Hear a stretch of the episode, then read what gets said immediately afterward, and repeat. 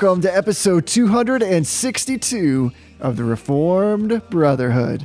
I'm Jesse. And I'm Tony, and we are proud members of the Society of Reformed Podcasters. down for you. There's nothing in this world I wouldn't do. Hey, brother. Hey, brother. Is it safe to say that this episode is going to be three times as good as the average episode? Oh, man. Man, I don't even know how to come back from that. I don't even know. So, So many horrible theological puns I know. in so little time. so as Jesse is alluding to, we are shifting out of our theology proper uh, portion of this ongoing series and kind of basics of Christian theology.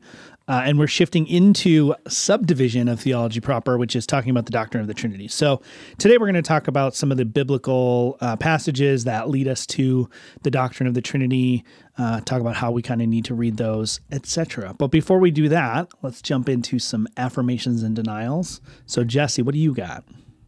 Oh, man. I'm going to call an audible. I had like two affirmations lined up, and I'm just going Oh, with my gut on this one. This one might be a little bit weird. People might be like, why are you affirming this? But I'm just going to lean right into it or fall right into it. So, you know, we have these different genus and species of affirmations and denials that we have basically constructed for no good reason, but Right. because we like to have categories over time. And I guess this one is its website. Is that one of them? I know, I know we have like uh, technology and application. Yeah. But here's a little website that might be useful to some people. And when I bring it up, it's the, I think some people are going to be like, "Why do you are you using that?" Because it sounds a little sketch. So here's here's the comparison. Probably not many people, for good reason, have this in their lives, but maybe at some point you've needed a burner phone. I don't know. You robbed a bank. I have no idea, but you you wanted a burner phone and it's not your real phone, and obviously not a number that you really actually want to keep, and ho- hopefully you're not using it for nefarious purposes. But you had this thing on the side for some communicative purpose that you didn't want to infiltrate, kind of like your normal means of communication. So. This affirmation is for 10minutesmail.com. So the number 10 minutemail.com. This is a website that will give you a temporary email address for 10 minutes. And it's great if you're trying to do fill out a form or sign up for something and you literally just need an email address for a short period of time because you're worried that somebody's going to hassle you. So this is like the burner phone equivalent for email. It starts Nice. with 10 minutes. You can actually advance the time if you need it for a little bit longer because you're setting something up, you need to receive the response. But this is like a really clever way to actually, I guess, protect your privacy a little bit and not disclose your email address. If you know you're signing up for something that you, you know, don't really care about or don't want your email address out there. Uh, incidentally, don't use this for our contest. For the book giveaway contest, do not use 10minutemail.com because you're going to want to get that book and we're going to need It's to email true. you to make that happen. It's true. Uh, this is not the same one we've used before, but this concept has come up on the podcast before. I don't remember what the other It one has. was, but we've we've affirmed something similar in the past. It is not 10minutemail.com because I've never heard of this before. That's pretty cool. It's a good idea. Yeah, I know. it- Again, there's a lot on the internet in the interwebs that is sketchy. We need to redeem all these things. I think there's probably good use for this. And like I said, I've used it in the past just for signing up for some something. Or have you ever have you ever done something like you're you're in the process and you're like, why do you need my email address? And I'm worried that you're you're you say you're not going to sell it or you're not going to hassle me. I'm pretty sure you're going to sell it and you're going to hassle me. Yeah. So like I don't know if there's actually any laws or any good accountability for anything that says we do not sell this stuff or we like how would you prove that? Yeah, there's not. You know, it's it's it's very difficult. So Yeah. this is a nice way to protect yourself. Uh, please, loved ones, don't do weird things with this. yeah, I could see I'm- this I'm being not- really useful for like uh, like if you're looking up an article that has a paywall. But they're Yeah, gonna, but they're going to give you like they're going to give you three free articles, but you have to sign up for an account first. So like Right. you're not really stealing because you're you're getting your your free article, but you don't really want them to like hound you for the next 70 years asking you to sign up. Hey, we saw you read an article once in 2021 and it's 2097 now, so please register. Like I could see that being useful for that kind of thing. Yeah. So again, with great power, Something that normal stuff. something yeah.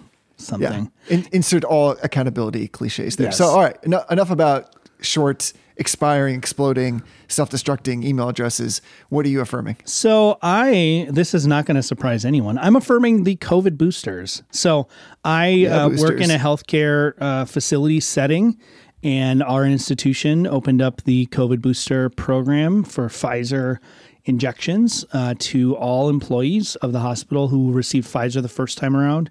And I went and got my booster yesterday, and uh, it knocked me on my butt for a little while. Uh, I was in pretty rough shape this morning, but I'm. It, it seems like the the level of reaction you got on your second booster is about the same as what you get on this one but at least in my experience it seems like it hits you sooner and then it's resolved a little bit faster last time i was i was laid out for about two days this time it seems like it's going to be about a day and a half before I'm back to 100%. But, you know, this is one of those things where I know that the, the church has some strong opposing opinions within the church about the boosters, but I'm just really thankful. This is just such a, a common grace thing that these little viruses that can kill us wherever this one this particular one may have come from these viruses exist that that could kill us it seems like it's pretty obviously a result of the fall and God, in His grace, has seen fit to give us the ability to to create these different kinds of chemicals and different kinds of technologies that allow us to protect ourselves. So. I got it. I think everybody who uh, who exists should get their vaccination uh, if you're medically able to. Uh, I understand there are some ethical questions that some people have, and that's a, a conversation worth having a different time. But I I'm excited that I got my booster, and now in about 14 days I'll be back up to about 90 91 percent. Uh, protection from severe disease. So, and that's exciting because it means I don't have to worry as much about uh, my daily life, which is nice. So, I'm affirming the COVID Yeah. boosters. I like the way you said that. I think that's a really helpful framing that this technology, uh, even the development of medicine, even I would say the way in which we might not be happy or pleased, let's say with how medicine is developed, and yet God is still using what has developed Right. to give us this kind of sense of common grace, of protection. Uh, like that's an amazing thing. I think it's easy to discount this stuff, and we get caught up as all, in all the things that you and I've talked about before, where it's politicking or poll mix about this and just forget that God is still sovereign over all these things, that He controls them and He's moving them in such a way that there's still something glorious about them, that He's even redeeming them in such a way Yeah. to use them to show His grace toward all people. So I like that the way this should be our new phrase now. You just coined something. I'm not sure if you you heard it, but it was beautiful. And that was, I think you said, this is like a recommendation for all people who exist. I just like that. Yeah, If people who exist, do not you're a person. exist. If you do not exist, you should not get a visor a, a vaccination. But if you do exist, in fact, then you should get a. And I get it. Like some people can't. Some people medically can't do it. Some people have For sure. allergies or other reasons. But I think for the most part, you know, I- I just think it's a good idea. I think it's the technology, the the, the scientific background of it is solid. Uh, we've now got you know millions of people who've received the vaccination, and a not a zero percent reaction. Every medication carries risks. Uh, every medical procedure carries risks, and, and this is no different. But a relatively small uh, amount of possible uh, reactions that have been significant have happened. But um, yeah, I just think it's a good idea. So if if you're in a situation where you are qualified to go get it, which most people that are listening to this probably are not yet, uh, right now it's hard to keep track of who's avail who it's available for, what times. Right now, it's mostly people over 65, people who have Right. underlying health conditions, or people who have a job that puts them at some sort of increased risk. Which I didn't realize this, but people like uh, grocery store workers or uh, other kinds of public service positions where you're interacting with public a lot. That actually qualifies you. You don't have to work in a hospital or a school. So uh, go check it out. You know, go to the CDC's website. They have all the information about who qualifies and who doesn't. And uh, and as always, even though we are a top 50 healthcare podcast, please talk to your doctor before you take any sort of thing that we say as medical advice. But in general, the scientific consensus and all of the doctors that I know and talk to, which is quite a few actually, they're all saying just go get this thing. It's it's safe and it's effective. but when you go to your doctor, say we sent you. Yeah, definitely tell them that Jesse and Tony sent you. That's all you should tell them. Don't say anything else. Say I've got a They'll know. referral for this service, and it's it's from Tony and Jesse. They'll know.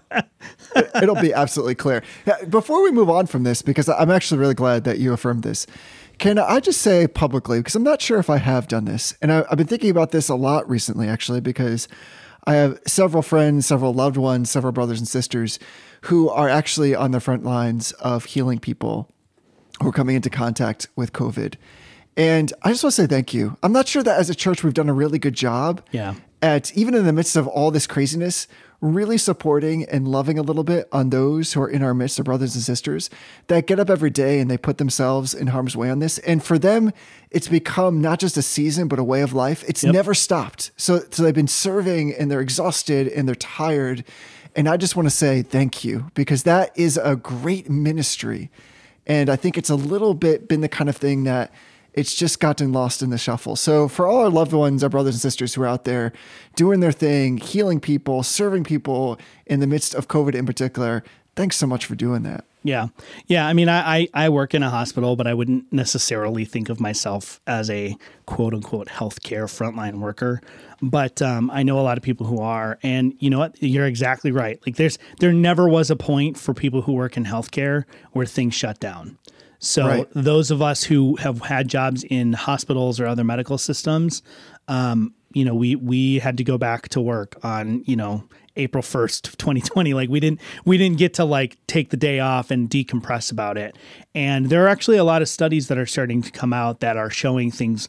That, are, that look a lot like post traumatic stress disorder for medical Yes. workers. Right. People, especially in those early days of the pan. I mean, I've said it before. There was a point where we all kind of thought that you were you were going to get COVID from someone like walking past you on the street who had it and like coughed at the wrong time.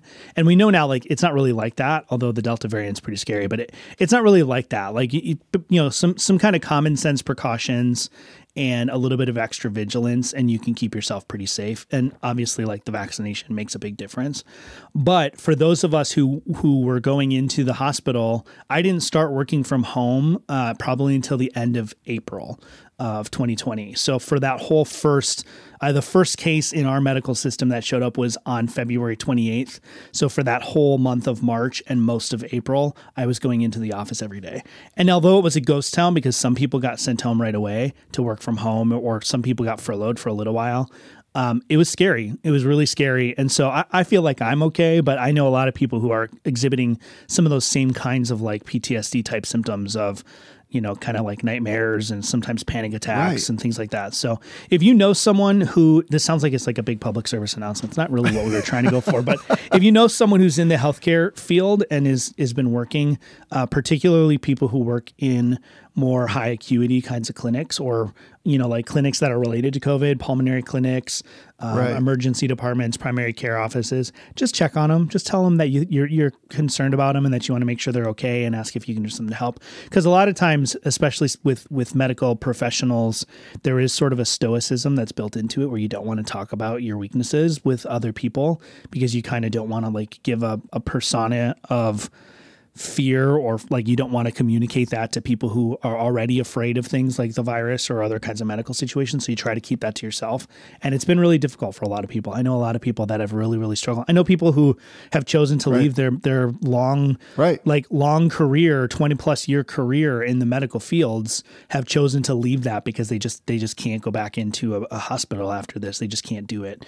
So check on them, pray for them, see if there's things you can do to help, and say thank you. Um, because I think that's the other thing is you're right. I think this is a lot like um, a lot like the military in some ways, where Yes, for sure. um, you know, we can have debates about the government and whether or not certain military actions are justified.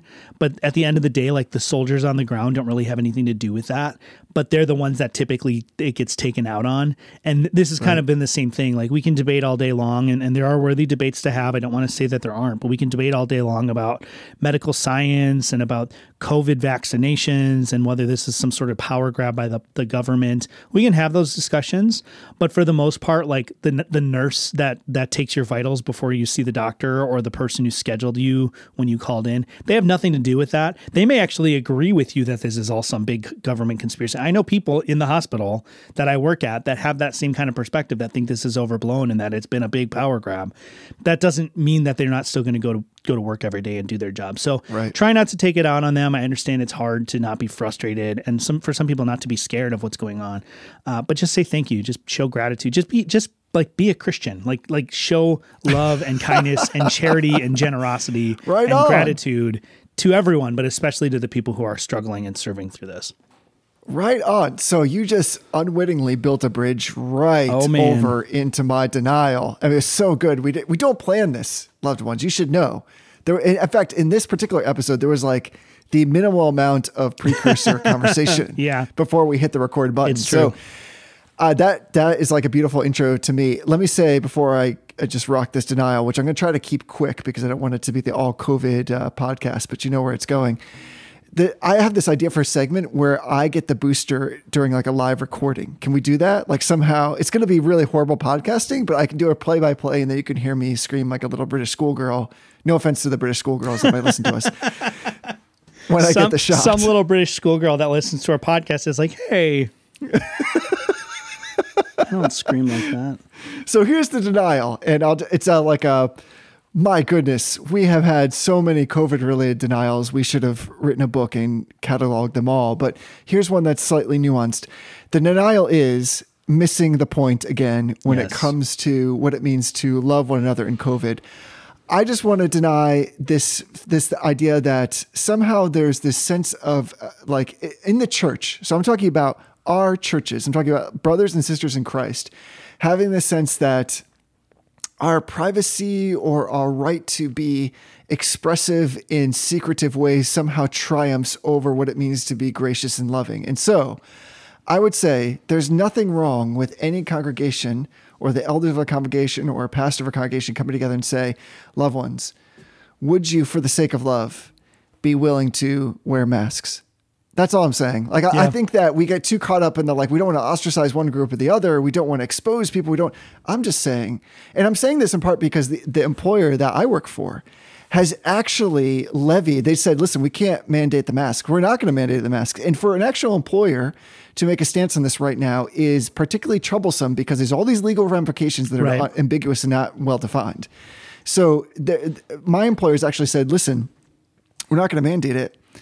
What we're asking instead is that when you come together and you're working with people, you are a de facto family, and families look out for one another and they're willing to sacrifice for one another. So would you please wear the mask? I am a little bit ashamed if that standpoint can be taken in the quote unquote like secular arena in space just to express like, and we might talk about like maybe there's different motives like healthcare cost stuff like that. Listen, I get all that stuff. What they're still employing in this case is this idea of love and respect toward one Yeah. another and particularly respecting and trying to create boundaries around vulnerable people. And I am a little bit like, man, if if you're if we're part of churches that can't do that, I feel a little bit ashamed about that. Not every Yeah. church is like that. Not every church is like this, but I'm saying like I think we need to again continue to evaluate what it means to love one another, to protect one another, to serve one another. And if that means for a period of time that is either short or long, that we have to take extra precautions to care for one another. I don't want anybody to nobody should ever this is a denial basically. Nobody should ever feel like they can't ask that in good faith Yeah. and hopefully have Christians respond in good faith and not respond with political arguments, with arguments of attitude, with arguments of selfishness. So that that's just like a that's kind of like a really ephemeral denial, but you, you get where I'm at, right? Yeah, and, and you know what? Like, it shouldn't even have to be said. I mean, it, it's frustrating that we even have to like talk about this because, yes, I get it. There's there's a, divi- a divergence of opinions on masks. Some people, for some reason, are convinced that they don't do anything. Other people are convinced that they actually are harmful.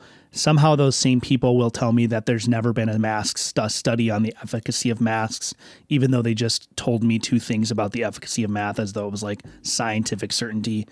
But the reality is, the medical community has been using masks to prevent viral diseases Right. for like 150 years. So like nobody ever looks at their surgeon when a surgeon when they go into the operating room and is like, "Oh, you're wearing a mask, you must just be a chump." Nobody says that because they recognize like the mask serves a purpose, it's been tested, there's a reason for it. And I think you know, like I said, there's a lot of varying opinions. Some of them are are based on biblical convictions that I think are bad applications of biblical convictions, but I understand the arguments that are being made. But at the end of the day, it costs you nothing to wear a mask. You, you know, for an hour on a Sunday morning, it costs you nothing. There, there's no no study that I'm aware of that shows that there's a decrease in the amount of oxygen you're getting. There's no study that I'm aware of that shows any sort of medical condition that would be exacerbated by a mask. They're uncomfortable. It feels like you can't breathe. I get it. I, I wear a mask almost all day, every day. So if anyone gets Right. it, I get it. But we really should be able to out of love for one another. Not even not even counting whether or not the masks actually do anything. Let's just for the sake of argument say they do nothing. They're they're they're absolutely ineffective. They do nothing whatsoever. There's no reason why if someone says to me, I would really feel more comfortable if you wore a mask, that I can't say, you know what, just for the sake of being charitable and generous to my brother or sister in Christ, or even just charitable and generous to my brother or sister in the human race. I'll, I'll put that on for a, a period of time while you're, you know, while you're, uh, while we're interacting. It doesn't doesn't mean I have to wear it all the time. It doesn't mean I have to like it. it. Doesn't mean I have to think anything particular about it. It's just a small thing we can do to sort of show that we're not so centered on our own rights and our own privilege, our own um, self-centered interests that we're willing to take this make this very small minor sacrifice for the comfort of someone else. I, I just I just don't understand. I've never understood that perspective. It's tough. I mean, I, I we and I mean, you know, Tony, we we get more than anything. Well, it's actually this in Game of Thrones. We get a lot of email on people have strong opinions about this, and I respect those opinions. We want we need to hear one another. Right. Where I'm coming from is we want to be blessings to our leaders. We want to allow them to lead us, and they have an elevated level of care and responsibility for those in their Right. flock. So, in some way, I bring this denial home right to rest on me, and that is like it should be a shame on us if our pastors or our leaders or elders can't ask us to do certain things because they're afraid that they're going to have a disproportionate or over-indexed Yep. response. Like, for instance, uh, this is not my case, but I know some churches where pastors are afraid to step into this lane because they're worried it's going to split the church in half. Yeah, there's churches that have been split in half because of it. That's so unfortunate. Yeah. Like, where where is our witness loved ones in this? Like, Yep. it, this is it, this is even totally different than the vaccine discussions. Like Yep. the the sides of that. This is just trying to show love and support for those around us. Not to mention that. I think you could also, in, in a, almost a tangential way, like in this, I don't want to derail us, but you could make the argument that like this is even a lesser brother argument. Like if Yep. there are those that say like, listen, the mask is important because we know it's it's literally stopping. Uh, here's what we know at the very least: it literally stops like particles from popping out of your mouth Right. into the air. Like it's Yep. catching. I'm spitting all over this microphone right now. So if I were wearing a mask, by the way, we're not in the same room, so. I have to buy. like, we have to buy wearing a Jesse a new microphone like every 15 days because he just slobber into the microphone. It's it's just I can see it on the Zoom chat. You can probably hear it, everybody. So, kidding. like, we know that that stuff would be caught by mask. So, all that to say, it just seems to me that there are actually very few, in many ways, like demonstrative ways in which we can show love to one another. Because I've said before, love apart from your willingness to be inconvenienced is not genuine. Right.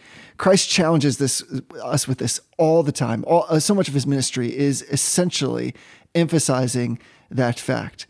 And so here we have, like you said, the smallest inconvenience. But now it's more than that. We've talked about that ad nauseum. Now it's kind of like spilling over into this, like, it's almost like the attitudes are just so ripe for conflict Yeah. that it's like we can't have in the our Christian communities, in our families, like just decent discussion about this without feeling like, well, everybody's going to get offended if we if we bring this up. Like, shame on us. Like as Christians, we should just be willing to do whatever it takes to love uh, one another. I, I, I don't know. I just feel like we should be better. We should be the best at that. Yep. And yeah, yeah, you're totally right. I don't know.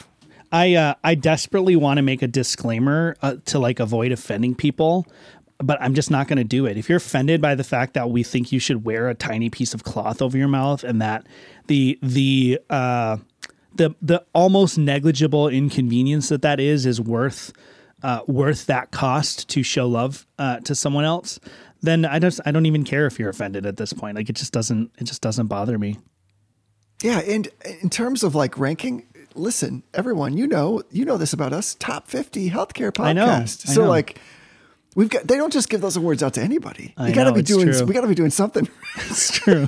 Jesse, are you ready for the shortest denial in Reformed Brotherhood history? I'm ready for it, and I will be shocked if it comes from you. Okay, I'm denying. Is that fair? Yeah, I'm denying skunks. So Okay. we have this big fat skunk that lives under the deck. You you know this. I'm not going to put pictures up because I don't have permission to put pictures of my neighbor's house out. But the, you know this big giant deck that my neighbor's house Yeah. has. There's a it's a it's a large building. There's a big wraparound deck goes around the whole building, and it has become a little condominium for this big fat annoying skunk. That it just is the the chillest thing ever. Like it does. It's not scared of us. It's not scared of the dog, but our dog goes crazy. So there are lots of times that I go out there and the dog won't go to sleep for the rest of the night because she's just all jacked up on skunk adrenaline and can't deal with it. Skunks will do that. yeah, so I'm just denying skunks. That's it. That's it. That's all No, that's great. Here's the thing. I don't know how many people have had run-ins with skunks.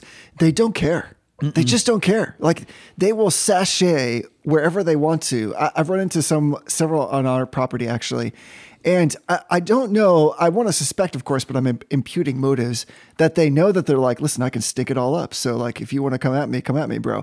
But it that's probably not what they're thinking. But they do seem to be like super chill animals and they'll just go like in other words if you come across a skunk there have been a couple times where i've been like leave like there was one time it was one right in front of my door when i came back from church actually late in the evening and it just uh, actually literally sat there for a while and i was like I'm, I'm holding a guitar in my backpack and i just had to wait because of course you don't want to confront that Right. because that could go horribly wrong yeah.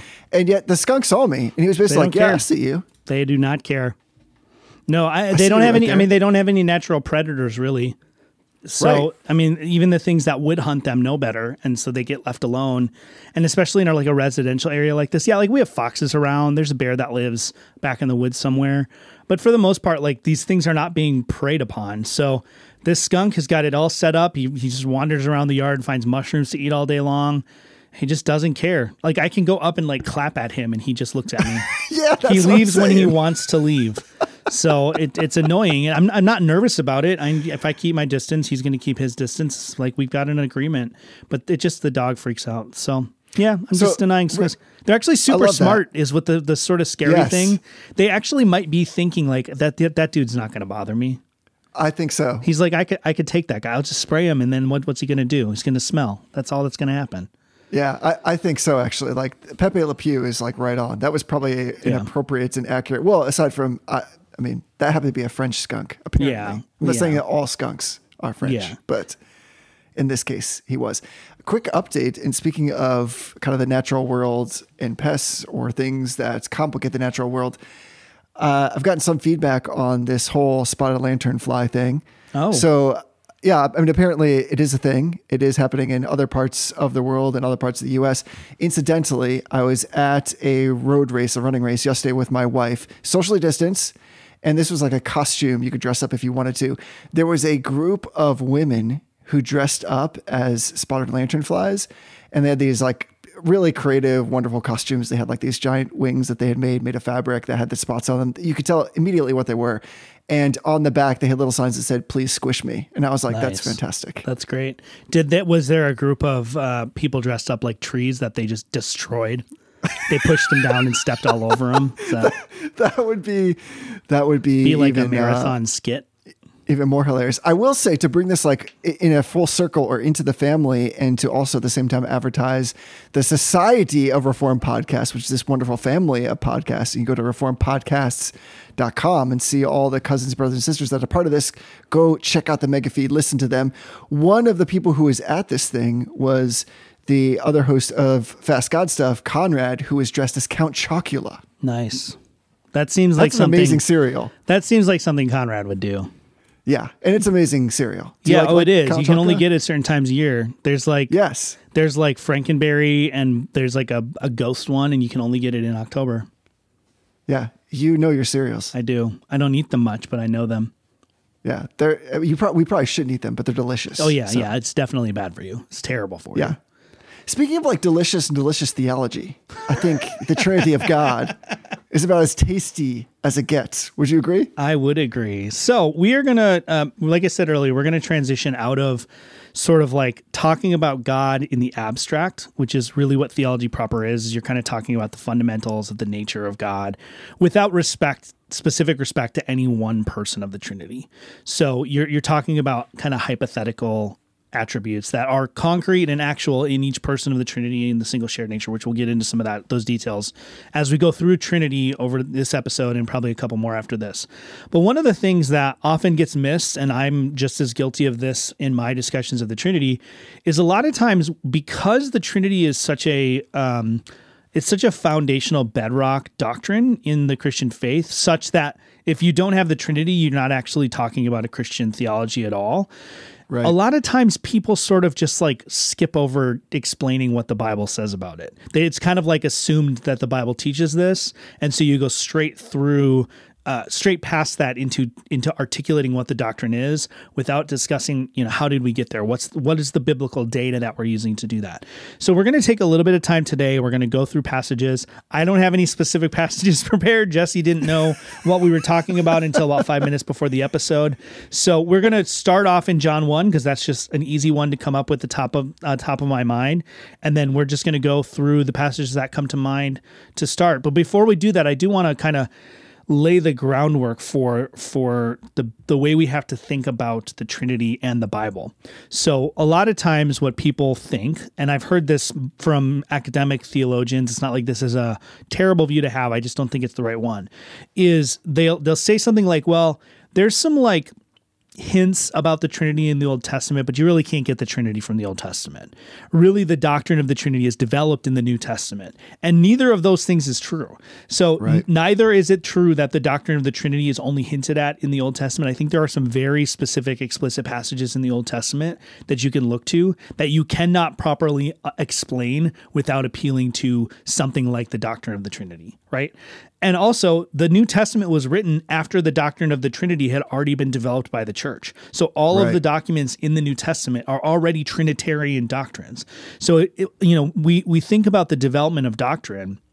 Yes, doctrine develops even across the scriptures. The scriptures are written over the course of you know multiple thousands of years in the case of the Old Testament, and over you know about a, about sixty years in the New Testament. There is de- development if you if you line those up in chronological order, you do see development. But the doctrine of the Trinity does not really function like that in the New Testament. Where the New Testament is talking about the doctrine of the Trinity or passages that uh, that are applicable to the doctrine of the Trinity, it's strikingly uniform across the board. There's not like a spot where it sort of is like an, an, an undeveloped form of the Trinity, and then you know, like, well, this epistle was written a little bit later, and it looks like the church has come to it a little bit more. The doctrine of the Trinity is a result of the church's reflection on the reality of the Christ event. And I, I say the Christ event, don't think I'm some sort of weird liberal. I'm just talking about the complex of events from the birth of Christ to the ascension of Christ. And and I would probably throw Pentecost in there as well as part of this whole mix. Is the church was confronted with these events. They recognize, in most cases, early Jewish sources recognize that there's this sort of plurality within the singularity of God that, that they didn't fully understand and that they didn't articulate always in the exact same way, but they recognize this and then uh, and then all of a sudden Jesus comes on the scene. It's clear he's God, and then the Holy Spirit comes. It's clear that that he's God, and so the church before the writing of the New Testament documents had to grapple with and figure out what these doctrines are. Right. And so as they wrote the New Testament documents, this was already in the background of their thinking that this was the doctrine that the church had received and had accepted. So we have to understand that because if we don't, then sometimes we get the Trinity a little bit wrong because we don't read the passages in the New Testament as though they are a fully formed Trinitarian theology. That's not to say there isn't doctrinal clarification and doctrinal articulation that happens after the New Testament, but the basic form of the doctrine of the Trinity was already established, and we see it in sources. And we'll talk about the historical stuff in another episode, but we see it in sources as early as like 150 AD. So Right. within within like 60 years or 70 years of the writing of the of the close of the New Testament, we already have all the basic language for the doctrine of the Trinity present in people like Tertullian and other Justin Martyr. So we'll talk about some of those historical sources on a different episode. But if we don't get that right, if we come to this like the New Testament is developing a doctrine rather than is already Right. articulating an established doctrine, we can get a little bit sideways on some of this stuff because then we read a, a passage as though it's not a fully formed doctrine of the Trinity, when in reality it is. And what we need to do is think about, okay, well, why could they why could they formulate it this way? Why could John speak of God in John one, which we'll talk about here in a minute? Why could he speak the way he does and not have anybody freaking out about it well the reality is because they already they already knew that jesus was god. So nobody reading that first century document in you know that was written by john in the later part of the first century nobody was reading that and thinking this was some radical brand new thing that no one had ever heard of right? So that's that's where we have to start. And the doc the old testament the christians the the reason that people in the first century why people like peter and james and john could even get to the point obviously the the holy spirit plays a role in this but could even get to the point where they thought of jesus as god was because this sort sort of this sort of multiple multiplicity within the singularity or however you want to phrase it that was already in the air in first century Judaism. It wasn't new to them to think about God in some of these plural ways even though they affirmed that there is only one God. Right on. This is not like some case of like weird progressive revelation. It's not as if you know that old joke, right? That the New Testament is really just the divine commentary in the Old Testament. Right. So I think actually, I would actually go so far as to say is this was so normative in the Old Testament as to be like no need for exceptional disclosure there because it was already thought of that this is the way in which God existed. So of course we go to Genesis, which we, likely will, but I think all of the Old Testament characters themselves like knew that God was an Optimus Prime. I Right. mean, if they knew what Transformers were then, Right. like in the sense that like here's like some kind of modal manifestation of God. So like, and, and we sometimes forget this. Like when the scriptures, especially Old Testament, speaks of like the word of God coming and a character in the scriptures seeing that word. Right. What we're really speaking of is the word that John's about to disclose to us in in First John here. So like this idea, or in John one. So this idea that like the word is a manifestation of Christ. Or this idea when David speaks of the Spirit, he is, of course, talking about separate parts. He's no dummy. It's not like he has no sense Right. that God is is different in these ways and united in essence.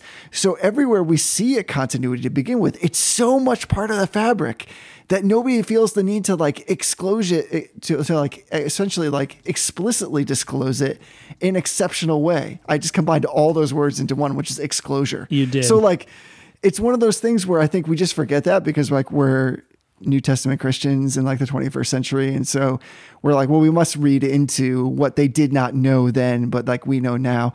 Eh, This even goes back to like the theological underpinnings of like Abraham being saved by faith. And Right. so everywhere you see God showing up, like when we see like the messenger of God, which sometimes is often translated in our I would say like this particularly happens in like the NIV, but like as like the angel of God, most often that's like the Malach, the messenger of God. And Right. oftentimes that is Christ himself. So even then you have again these Old Testament characters, they're rubbing shoulders with these different persons of God and they're understanding that. So like anybody who would say like that is overstated, that does not exist in the Old Testament, like cut to the Shema that's like, hey, what about me? Yeah.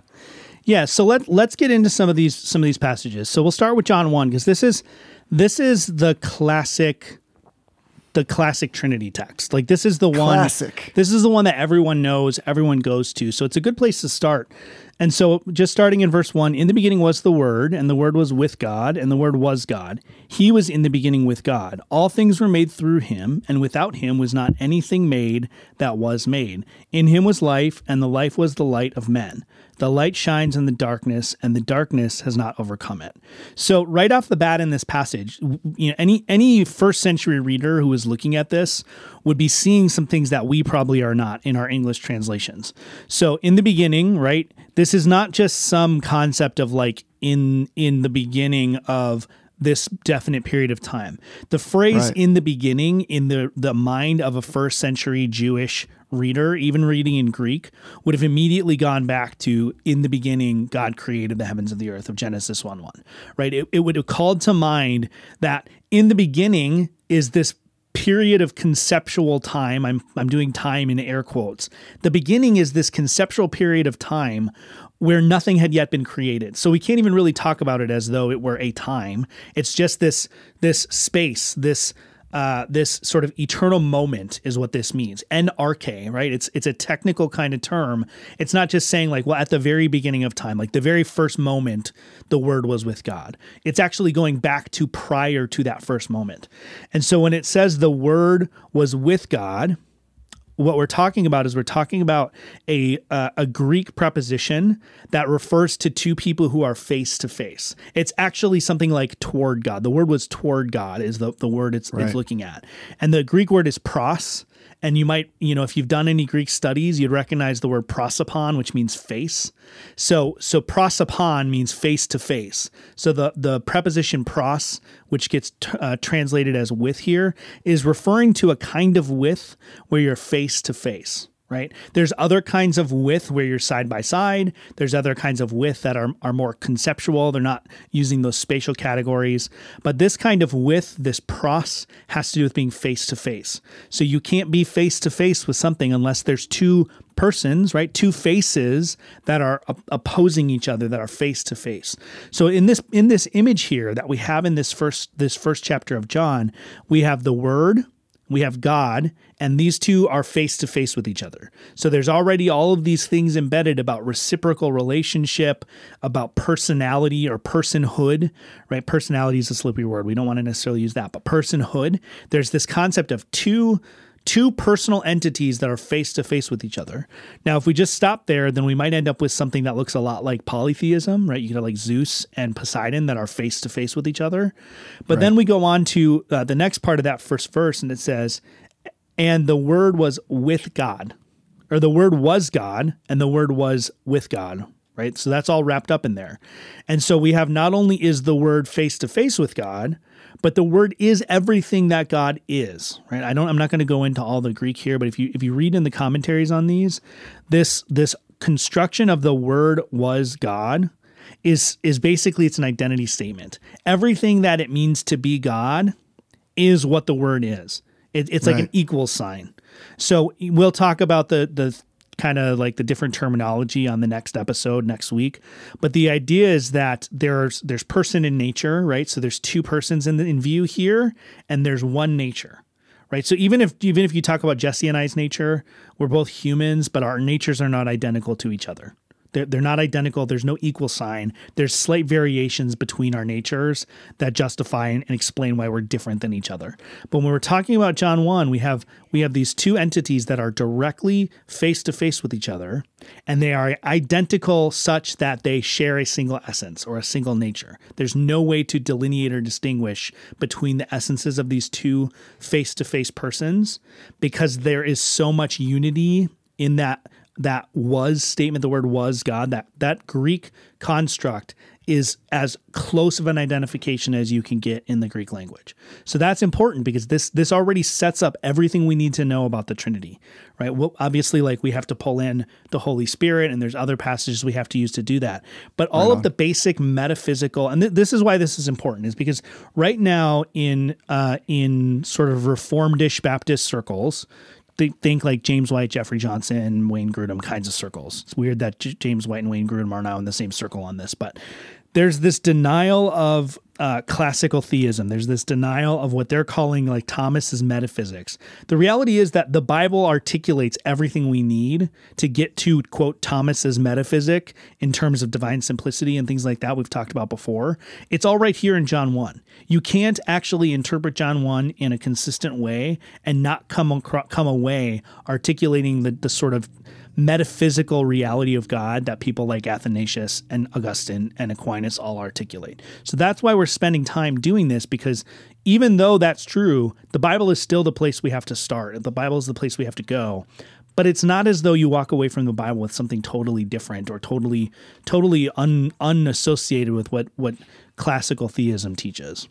Right. And here we find in these opening verses of John, which are generally called the prologue, they're really glorious, Yeah. aren't they? I mean, there's like just so much beautiful language here. And in part, what John is doing is maybe not even in part, the whole of it is he's has this included in there because his overriding goal throughout the gospel is really making a case for the identity of Christ. Of course, John's going to say later on that he wrote what he did that you may believe that Jesus is the Christ, the Son of God, and that by believing you may have a life in his name. So, we could summarize all this by saying John is not interested in being this kind of detached observer and chronicler of the life of Jesus. And because of that, he's trying to persuade his readers of the truth of Christ so they may become his disciples.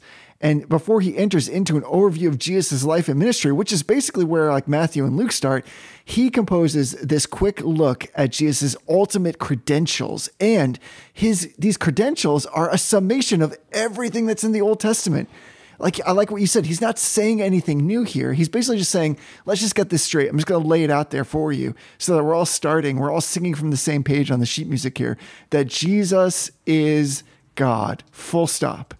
And so this just expresses, again, for the readers, something they would have been drawn into this. Of course, of course, nothing preoccupied most of like the first century church than understanding who Jesus was. And here, John wants to be very explicit in identifying that, but he's not drawing any new material. Like this is not novel. It's just like second verse of the same song. And so he's just saying, like, let's just get this out there so that we all know that, like, this is the Messiah, the one spoken of, the one who's spoken of the word, the one that comes and manifests in the Old Testament. This is he. It is Jesus. And he was the word. And he's always been together with God the Father. Yeah. Yeah. So, you know, it makes sense after you've talked about John 1 to then move on to Genesis 1 because you can't really Yes. you can't really separate these two passages.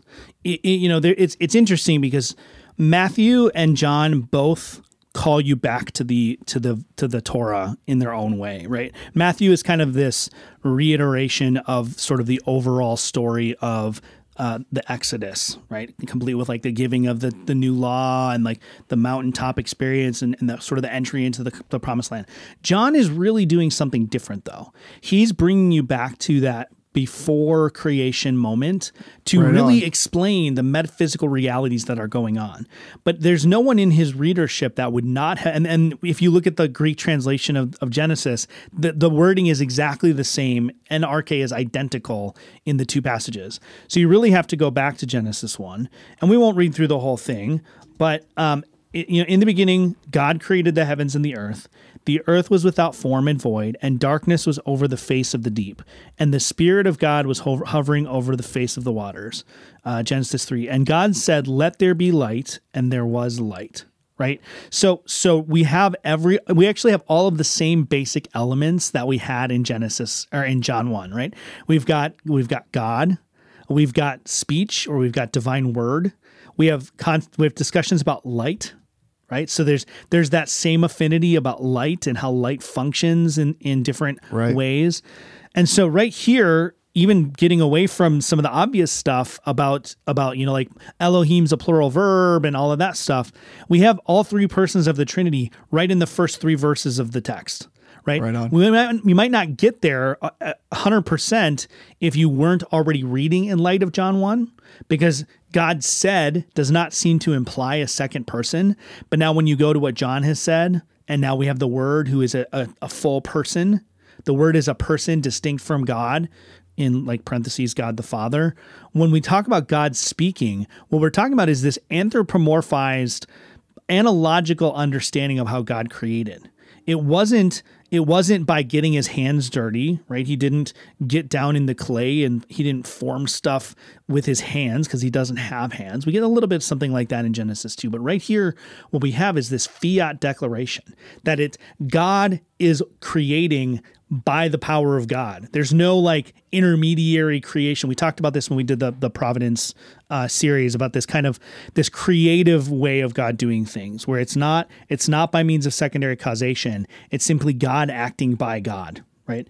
Well, what we have here is the Father is working through the Son, and then the Spirit hovering over the face of the deep is the Spirit finalizing and confirming that. So we even here we have this picture of inseparable operations, which we're, we're going. to I keep on saying we're going to talk about it. This is very much an introductory kind of a, an episode. We have this idea of inseparable operations where no one person of the Trinity is ever acting apart from the other persons of the Trinity. It's I I'm I'm a little bit I'm a little bit closer to what what Dr. Vidu would call a soft uh, inseparability than he is. I would say like the persons of the Trinity are each engaged in a singular work, but they're each engaged in their singular work as their in- distinct persons. So the Father is doing the one work as Father, and the Son is doing the one work as Son, or Word as Word all of that aside, we'll get into that in probably in a couple weeks here.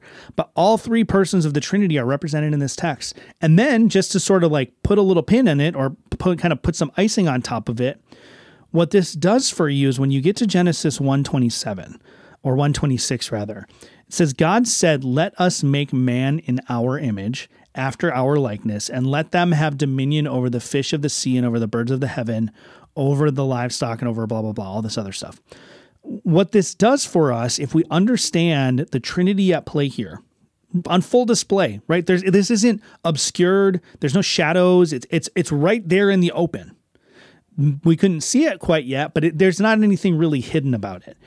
This concept of God saying, let us make man in our image has caused no small amount of confusion in the church, right? Is this the royal we, which doesn't exist in Hebrew? There's no other, this is one of a handful of places where it could possibly be.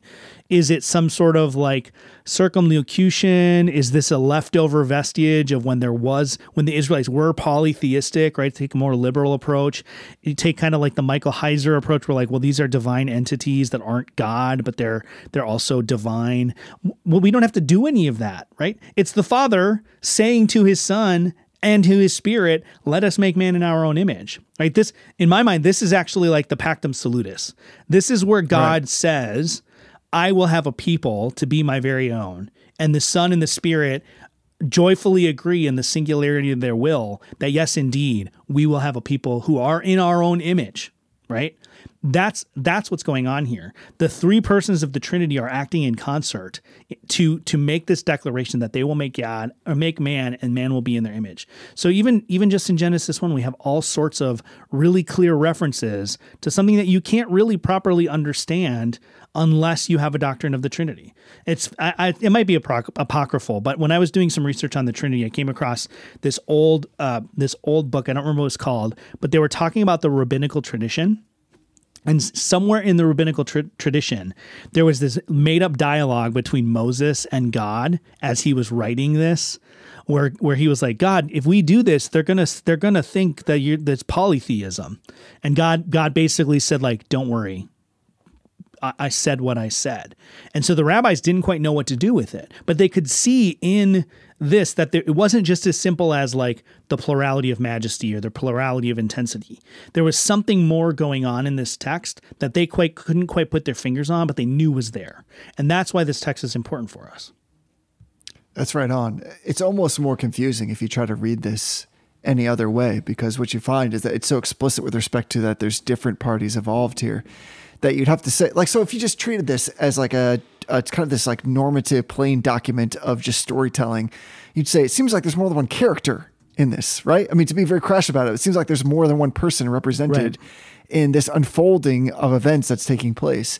And in some ways that's the point. Uh, you know, uh, to put in like a plug for something totally different, I'm going to sneak in an affirmation. If people are actually curious unpacking what you said about that opening line in the beginning, God, I would recommend going back and listening to the very first episode of a podcast called 40 Minutes in the Old Testament. That's with Chad Bird, our resident Lutheran. And he, who is an expert in that language, unpacks how even in that that simple phrase in that verse is embedded in the language, because my Hebrew is very weak, this sensibility that Christ is anticipated. That even Right. there you're finding the plurality of the persons that are still united in one essence. So what we're saying, I think, at the end of the day here in the final analysis is that God is revealing. He's done it in, in John 1. He's doing it at the very beginning when he's articulating through Moses what happened in creation. He's revealing himself as the triune God. And that revelation comes with a great mystery. I mean, we're not saying that we comprehend it, it's beyond comprehension for all creatures. But his divine essence is consisting in these three persons, and not in such a way that each of these three persons would possess one part of the divine essence, so that by combining them, they would form like the full Godhead. That's like some weird, like, what was that thing? Was it Captain Planet? Like Yes. with the, the rings? By Yeah. our power combined, yeah. Yes, it's not that nonsense. And this goes back to what we already talked about with theology proper. And this is because God is a simple being. Like, see how we can't violate one part of what we already talked about to bring in like another part. So he's far from bringing this combination of parts. So God consists not of three persons, but in three persons. The full being of God is in the Father, and the same full being is in the Son and in the Holy Spirit. The Father is God, the Son is God, no less than the Father, and the Holy Spirit is God of the same eternity, glory, and majesty as the Father and the Son. And I think you find that clearly presented and lovingly articulated, so eloquently placed in each of these passages. And it's beautiful that they basically bookend what we would call like, you know, the Torah, the Old Testament, and the New Testament. We find beautiful continuity. Like just the fact that that, that exists, written by human authors, I think conveys to us that there is the clear influence of something that is superintending, that is divine and transcendent. That force, of course, is God Himself. And so we have this just beauty represented in something that, for all intents and purposes, like you can't get two people together to tell the same story for the same event that actually happened that they both saw. And yet here we see like this wonderful continuity of who God is expressed in both of these passages that we've just talked about. Yeah. Yeah. Before I, I pick another passage, uh, I, if you don't, it's okay because I gave you like less than a minute of time to to prep for this episode. Do you have any passages that maybe are a little bit off the beaten track that would go you would go to off the top of your head with no prep time whatsoever?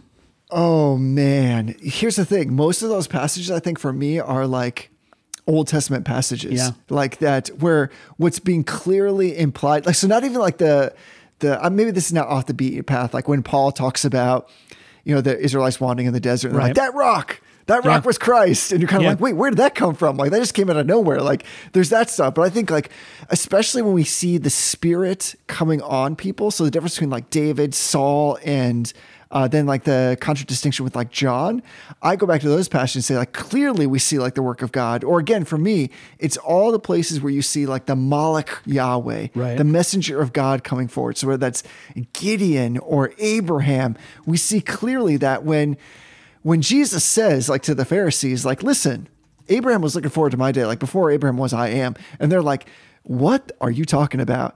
I think Abraham would, would cut to like, yeah, like that. I don't understand. Why are you guys confused? Like, I understood like the smoking pot, the word passing before me. Like, here we have God represented in his Trinitarian form. And again, it was just like so normal, so sta- like it wasn't even cool. It was so standard. It was like, this is the thing. This is how we understand God. So that's all those passages and none in particular that I just gave you. Yeah, yeah. It, it's funny you bring up that the, the rock was Christ passage. That that you know Paul reflecting on it.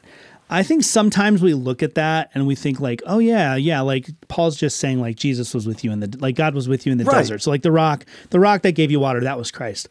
I, I don't remember the specifics. I'll have to try to look it up and make sure I say it on the next episode. There's a wonderful sermon. I think it's by I think it's by Edward or Edmund Clowney talking about what it means for the rock to be Christ. So so if you think about the passages with the different rocks, right? There's the first passage where the Israelites come to Moses. I don't remember the passage off my head. I'm sure it's in Numbers, but I don't know where. The Israelites come to Moses and they're like, "What the heck, Moses? We don't have any food. We don't have any water. We're all going to die."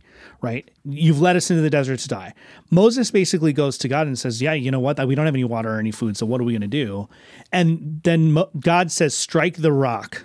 I will go. I think he says, "I will go before you. Strike the rock." Right. And he does. Well, then there's this weird second instance where God says, Speak to the rock, and the rock will give you water. And Moses Right. strikes the rock. What's really interesting, and this this I'm, I'm getting to a point that has to do with the Trinity here in a second. Moses, when he strikes the rock, a lot of times people reflecting on that and saying, "Well, why did, why was it that that sin that caused him not to go into the Holy Land?" Right? Because God says, "Because you struck the rock." What He says is, "Because you did not honor my name as holy, you will not enter the promised land. So this this sermon goes into this long detailed explanation and it's well supported. I don't remember all the details off the top of my head. But basically the the the Israelites in the first instance, they come forward, they complain to Moses accusing God of something, right? And then he says, "I will go before you, strike the rock."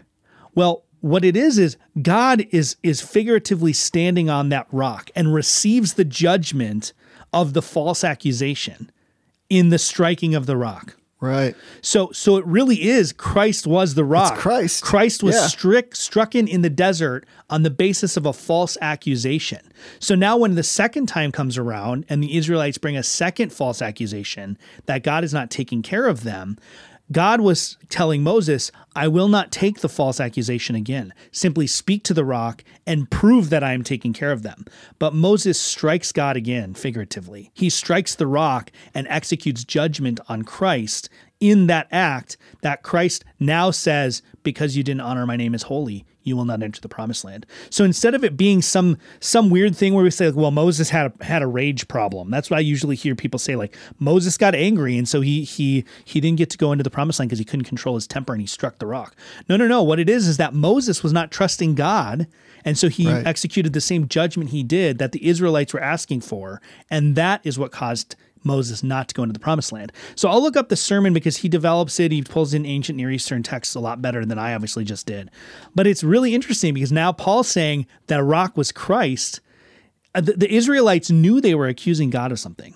And so the, the act of striking the rock would have spoken to them in that, yes, God was being stricken by this act, this sort of like play acted judgment upon God. That was that was what they would have understood at the time. They wouldn't have just thought like, oh, Moses must just be breaking open rocks and finding water. They would have seen it as God being judged for the lack of provision and then providing as a result of it, right? And then the second time when they did it, all of a sudden it's a different thing. What it should have said to them if he had spoken it was God is faith now God is faithful to his promise. He did in the past, he took that self-maledictory oath and he took that judgment. Right, now he's exactly. faithful to the promise. So even now when when Paul says Christ was in Christ was the rock, he's appealing to this idea. So we we should look at the New Testament to understand how the Old Testament is interpreted. So it's funny because uh, you mentioned Abraham, and I was gonna I was gonna bring this up. I'm gonna read this out of the New American Standard. Uh, instead fancy. of the ESV, I don't often go to anything besides the ESV. Although I did place my order for the LSB Study Bible or LSB Bible the other day. Oh yeah. So here's here's what uh, Genesis 15:1 says in um, in the NASB. After these things, the word of the Lord came to Abram in a vision, saying, "Do not fear, Abram. I am a shield to you. Your reward shall be very great." Now I'm going to read it in the English Standard Version, and let's see if you can tell me what's different. This is like we need some Jeopardy music. Oh man. After these things, the word of the Lord came to Abram in a vision. Fear not, Abram. I am your shield. Your reward shall be very great. I should have listened better to the NASB. So in the NASB, it says, After these things, the word of the Lord came to Abram in a vision, saying, Do not fear, Abram. In the ESV, it says, After these things, the word of the Lord came to Abram in a vision. Fear not, Abram. Right, so the right. subtle difference there is Yeah. that in the and the, the NASB is much closer to what the Hebrew says. And this is really, really important. And just as a side note, I brought this thing up with Chad Bird when we were at the beach, and he was like, Yeah, absolutely. So then you know I'm right. in the NASB, the word of the Lord is a distinct entity. It's a distinct it's a distinct character in the pericope. The word of the Lord comes in a vision and says. In the way that ESV translates it, they take that word saying and they basically turn it into a quotation mark. So they, this is the word of the Lord that the Lord spoke. In the uh, NASB, which closer reflects the Hebrew, the word of the Lord is the one speaking. So this is really, really important because all across the Old Testament we see this same phenomena. This is just one case. You see it a lot in the prophets. You see it in some in Judges. You see it some in Joshua. There's this there's this dynamic that happens in the Old Testament where some something, the angel of the Lord, the Malach Yahweh, like you were talking about, th- this figure that's representing God comes and then is spoken of as though it is God Himself. So the mm-hmm. angel of the Lord comes to Moses, and then it says, and the Lord said, but it's clearly the angel of the Lord that's saying. So is it the angel of the Lord that's speaking, or is it the Lord that's speaking? The ESV is trying to smooth out this translation by basically making this sort of like intermediate part where the angel is speaking, but he's it's like he's like just a messenger there's a different dynamic going on in the Hebrew that's really important. So we have now the angel of the Lord or the word of the Lord is coming to Abraham and is speaking.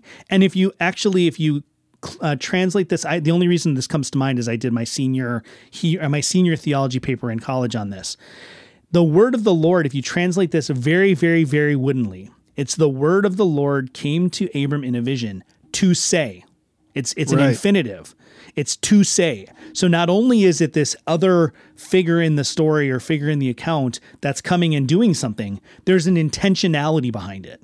The word of the Lord has its own intentionality, its own its own motivation in the situation. It's sent by the Lord, but it also comes in order to say, in order to speak. So it, it's it's clearly not just some like circumlocution or some sort of talking around a point. It's not it's not trying to depersonalize. Sometimes people think it's trying to build distance between God and Abram. Like there's got to be this conceptual distance because God is so high and Abram is so low. That's not at all what's going on in the text. It's really clear. So much so that some uh, some of the Aramaic translations uh, actually use the word of the Lord in places where it's just God in the the account. Right. So there's places Right. where it just says the Lord came to somebody and said, and and in uh, the Aramaic translations, it actually says the word of the Lord. So they recognize this feature that anytime God comes and speaks in a revelatory fashion, it's actually the word of the Lord who's doing it. So we, we have to look at these texts the way that the New Testament authors did, right? Whether it's it's Paul looking at these these sort of strange accounts of Moses striking the rock and saying that's Jesus right there. That's Jesus right, Right. there. Or whether Right. it's it's Jesus or Peter going to Psalm 110 and going, "What now, Pharisees? How is it possible that the Lord of the Lord that the Lord said to my Lord, how is it that David's Lord is also his son?" Right? Or whether it's Genesis 1 and John's own kind of reflection on Genesis 1 that we see in John 1, or Hebrews 1 is another good one, Colossians 1, right? Uh, and there's one other one that I want to point out because this is one of those um, smack you in the face when you see it, but you never saw it before kind of ones. So Psalm 33, verse 1, and I'm going to read through uh, verse, let's say verse 7. Says, "Shout for the joy, uh, shout, shout for joy in the Lord, O you righteous. Praise befits the upright. Give thanks to the Lord with the lyre. Make melody to him with the harp of ten strings. Sing to him a new song. Play skillfully on the strings with loud shouts." Right, pretty standard fare uh, at that part. Then we get to verse four. For the word of the Lord is upright, and all his work is done in faithfulness. All right. Well, whose work are we talking about? Are we talking about the Lord, or are we talking about the word of the Lord? Right. Could be either. It could be could be kind of you know ambiguous in this. Verse five: He loves righteousness and justice. The earth is full of stead of the steadfast love of the Lord. And then we get to verse six, and it kind of all clicks into place. By the word of the Lord, the heavens were made. Right, Genesis one three, and by the breath or spirit of His mouth, all their hosts. Genesis one one through three, right there. The word of the Lord, the spirit of the Lord hovering, and then it says, He gathers the waters of the sea as a heap. We're talking right about Genesis. We're talking about the creation. He puts them in deep storehouses, right? So we have this this sort of like dynamic interplay right here in Psalm 33. This is the praise hymnal of the Old Testament. This is the worship of the Israelite people, right? Right. We're not talking about some weird obscure text. This is a text that they would have sung every year at least once during some part of the year. And right here we have the Trinity on full display. And that's why John can say through him all things were made and nothing was made that or nothing has been made that was made apart from him right? I probably Right. butchered that but but That he can nice. say that because it's by the word of the lord that the heavens were made right? John i mean colossians 1 is the same thing. Hebrews 1 is the same thing. The word of the lord is the immediate agent of creation. And and the, the way that the bible describes this taking into account inseparable operations we'll get into that in a future episode God the Father operates through the Son and by the Spirit to execute every external act. So it's by the word of the Lord that the heavens were made, and by the breath of his mouth or the spirit of his mouth, and all their hosts. Like we have to read the Old Testament understanding that the, the prophetic witness of the Old Testament prophets, or David in this case, who was a prophet of his own, sort of his own kind, the prophetic witness of the Old Testament was not a bunch of people that were totally wandering around without a clue of what they were saying, right? David was not confused when he wrote this. And it's not, David did not enter some kind of trance and wake up and be like, I don't understand what this scroll means. He wrote this according to human agency as the Holy Spirit carried him along, right? We're not dictation theory people on this show. This was not something David did not understand. He maybe didn't understand the fullness of it. He maybe didn't understand the, the completeness of it, although I actually think that the prophets probably knew a lot more than we give them credit for, especially Moses. But David could write this because he understood that in Genesis 1 through 3 and Genesis 126 and then even in Genesis 4 uh, you know when when um yeah anyways he understood this plurality principle within the singular one God. He understood that when the Bible says, Hear, O Israel, the Lord your God is one God, that it wasn't a one of, of utter numeric singularity, it was a one of unity. There's one unified God. There's one one being of God who is God. That's what that's what the Shema means. So we have to I know this is complicated and I know it's hard and it takes a lot of it takes a lot of work, but you have to read and read and reread and reread because if you don't if you don't pickle yourself in the Bible, like we've said before, you miss some of these connections. I remember talking to you one time about, I think it's in Zechariah, where um, where there's like this guy, and, it, and he's like, there was a guy, and the guy looked like yeah. the guy looked like bronze from from the waist up. Right. Yeah, And, and right. I, you know, and like Zechariah is confused about this. And then like he sends these judging angels, he sees a vision of these judging angels going into Jerusalem. But before the judging angels go into Jerusalem, this person who looks like a man, but is bronze from the waist up, goes into Jerusalem and he marks off all those who would be saved. That's Jesus. That's Jesus. Right on. Zechariah knew that that was the Messiah. Exactly. Uh, maybe it isn't Zechariah. I don't know who it is. But those things were not a surprise to the Right. prophets when they were under the inspiration of the Holy Spirit. They weren't a surprise. You don't see people read you don't read about people in the Old Testament or even historical accounts of going, "Oh man, that's heresy right there." There's not some guy made of bronze that's also God. Like you don't you just don't see that in the historical account. So we act sometimes as though the Bible the Old Testament maybe has some like shadowy figures, some shadowy pointing to the Trinity that when we flip on the light switch of the New Testament, we can see clearly, yeah, there's a little bit of that. Like, yeah, maybe maybe David didn't understand the fullness of what he was saying. We don't understand the fullness of it now. We never will. But he also was not walking around the dark going, I don't know what this breath and word thing is all about, Right. but I guess it's good to sing. That just isn't reality. Yeah, exactly. That's well said. I mean, that's probably a good place for us to kind of land on this conversation because in some parts, we have this weird cultural dominance with the way that we understand things. So our conception about things like the idea of a word is an idea, like because we're in the printed era. So like a word to us means some kind of ideological expression of something. Whereas what's happening here, like you said, when the scriptures refer to the word, they're talking about a person of God, Yeah. and he shows up, which is why when Jesus can say things like, no, no, Abraham saw forward to my day. He's not just saying, well, Abraham had this like strange ephemeral conception that God was going to bring about some kind of salvation. He's like, no, no, no, I was there Right. with him. Yeah. And so because of that, it's not that Abraham is like unclear. He's like, well, there's like a murkiness to this. I'm not entirely sure how this whole like thing works, but I can kind of get down with it. I'm just going to trust it all works out in the end. He's he's trusting in his savior whom he has seen because God has manifest himself in the actual presence of Abraham by being the word. So it's interesting whether you go to John's revelation or you go to the Old Testament, anytime where you see like the word showing up and people are seeing it, that's not just like they're somehow getting like this dictation in their minds. If they're seeing it, they're seeing one of the persons of God, and that's Christ. So it's like everywhere. It's littered. It's ubiquitous. It's all throughout the Old Testament and the scriptures. So by the time we get to John writing, he's basically saying like, "Hey guys, you know this already, right? Like, let me just." I just gotta say this so that like you know we all know right? Like we're like I, I it's like a weird I feel like it's like an awkward British drama where he's just Right. like so you you know like this right like we we're on agree right? We're on agreement? And they're all just like yes this is the word made flesh was the same one that shows up in all the Old Testament that has been doing the work of God from the beginning of time, even before there was time. So by the time that they write it down, they're just like, yeah, what is this? Like second, third verse, same song. We're down with it. Let's go. And we need to kind of get into that place to realize Yeah. that we're not seeing something new here, but it's like just the full counsel of God being manifested over and over and over again. And it's beautiful, right? Like, like you said, to see that there's a judgment necessary. So like, this is wild we're gonna start like hour six of this podcast right now. So like this is wild though that like when we go to that idea that the rock is Christ, not like and you notice like you said, Paul doesn't say like it's like the it's like the rock was Christ, or it could be akin to, or it's similar, Right. it's like, or it's like a metaphor. The rock was Christ. So he's talking about in that moment, as you said, there was by necessity, there was the need for judgment because there was disobedience, there was lack of understanding. Like here we have essentially Christ being the intercessor already for the Israelites in this profound way.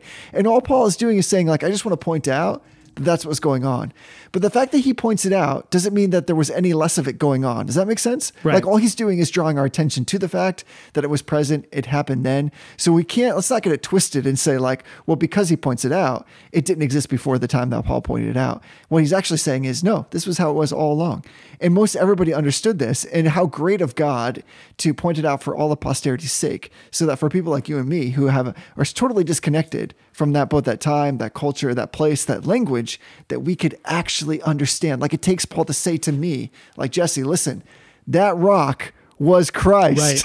and I'm like, oh my gosh, that rock was Christ. Yeah. Yeah. it's not. He, you know, I, I think we read that sometimes. Paul wasn't using that historical event as a sermon illustration, right? Right. was- he was he was saying, no, no, Jesus was that rock, like that that rock, and he actually sort of gives this impression that like the rock is following them around in the desert. Yes, like there, yeah. there's this weird, there's this sort of weird quality to the way Paul explains it. And, and we can take some of that to understand yeah, the rock the rock wasn't Jesus. Jesus didn't become incarnate as a rock for a time. Like that's not what he's saying. What he, he's saying is that the spiritual reality of Jesus is present in that event. That that Jesus was actually there. There's something real Yes. that happened to God. And I know that's even weird to say, but there's something real that happened to God in that instance. That Jesus was that rock. And and it, it's yeah, we could I mean, we're gonna be on on like we're just gonna have to do the same episode next week. I'm all like I'm all jacked up right now. I'm all like I'm I got like jazz hands going. I don't even know what's happening right now. Uh, With well, my God, I could leap over a wall. this this is what uh, God does to us. Like the the fact that we can see His presence, His personhood, this this amazing unified essence represented in different persons throughout the Old Testament. When we see that there is this continuity, I can't help but get excited. So I'm I'm with you. Like it's great to be passionate about God and how how amazing, right? That like at the end of the day, God would disclose Himself to us, and that He would explain in some small part who He is and what He's been doing in all of His glorious work across all of time and even before that. So like we're Yeah. kind of peering into something that is so amazing and so beyond me that I think it would be weird. Like we should say to each other, like you got to check your pulse if you don't get stoked about this. Yeah. Yeah. One, one more little one, because I just did this little, little exercise with myself where I just scrolled through the Bible until I found a verse and I read it. And this has been my consistent experience over the last several years of really being dedicated to reading scripture every day, right? No law, no, no, like I'm not, I'm not putting in a new law. If you're not able to get to the Bible every day, that's totally fine. There's no thou shalt read the Bible every day, right? there's a lot of grace here. But I was just scrolling through, and this is a practice that I've developed, right? I get to Amos chapter 8 and verse 11.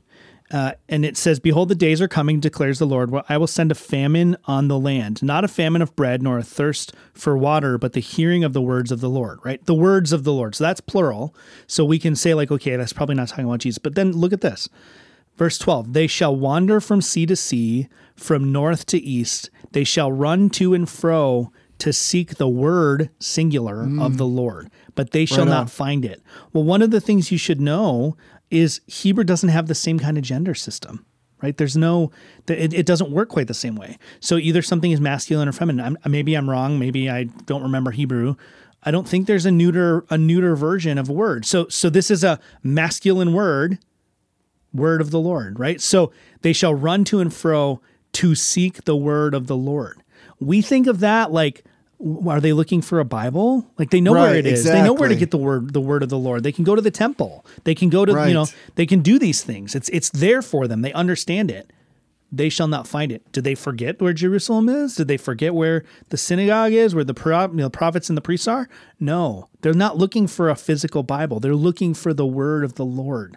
They're looking for the one who's appeared in the past to them, who has re- who has represented God to them in bodily form, right? In these sort of pre-incarnate appearings of the word. So even just something as simple as that, when you make it a practice to spend your your time pickling yourself, marinating in the word of God, these kinds of I'm gonna I'm gonna shoot myself for saying this. I was listening to the Bible Project the other day, which I do not advocate because they're all sorts of crazy. But Sure. they were talking about how the Bible is what they're calling meditation literature. It's designed, and, and you can see it, it's designed to be read and reread and reread and reread. Right. You can't Chew get everything on the first take. You can't understand everything the first time through. Just because you read and you run into something in the New Testament and all of a sudden you go, wait a second, I think I remember something about that. Right. And then you read through the next time and you go, oh man, I th- that dude with the bronze the bronze torso, that's Jesus, right? Like you Right. do this stuff. So we're on like oh, you're at like 118 minutes, I think, right now. So I'm gonna just bring us to a close. Jesse, this has been a fun conversation. Um, I would love it. You know, we we haven't done a question cast in a while. I would Yeah. like to hear some voices of people who found stuff like this in the Old Testament. So Me too. Send us send us your best Old Testament that was Jesus kind of moments, right? Send us that stuff. Uh, we'll put this, we'll put some together. You know, we like to hear other people's voices on the show. Maybe we'll just put a clip, like a clip show of people telling us their favorite. I found Jesus in the Old Testament stories, but we'd love to hear those things because it's, it's all over the place. Things you wouldn't, places you wouldn't expect it to be. Um, he's in the judgment passages in the prophets. He's in the grace passages in the prophets. He's in the historical account. He's in the wisdom. It, he's everywhere. He's everywhere in the Bible, and we shouldn't be surprised because that's where he told us he would be everywhere in the Old Testament. So I'm glad we did this. I'm glad this is where we started. I'm glad we didn't skip over the Bible part like sometimes people are wont to do with um, with Trinity stuff. And we got we got at least three or four Trinity episodes that I'm I'm cooking up in my That's right. Jesse won't know about them until we start recording, so neither will you. But Jesse, until next time, honor everyone. Love the brotherhood.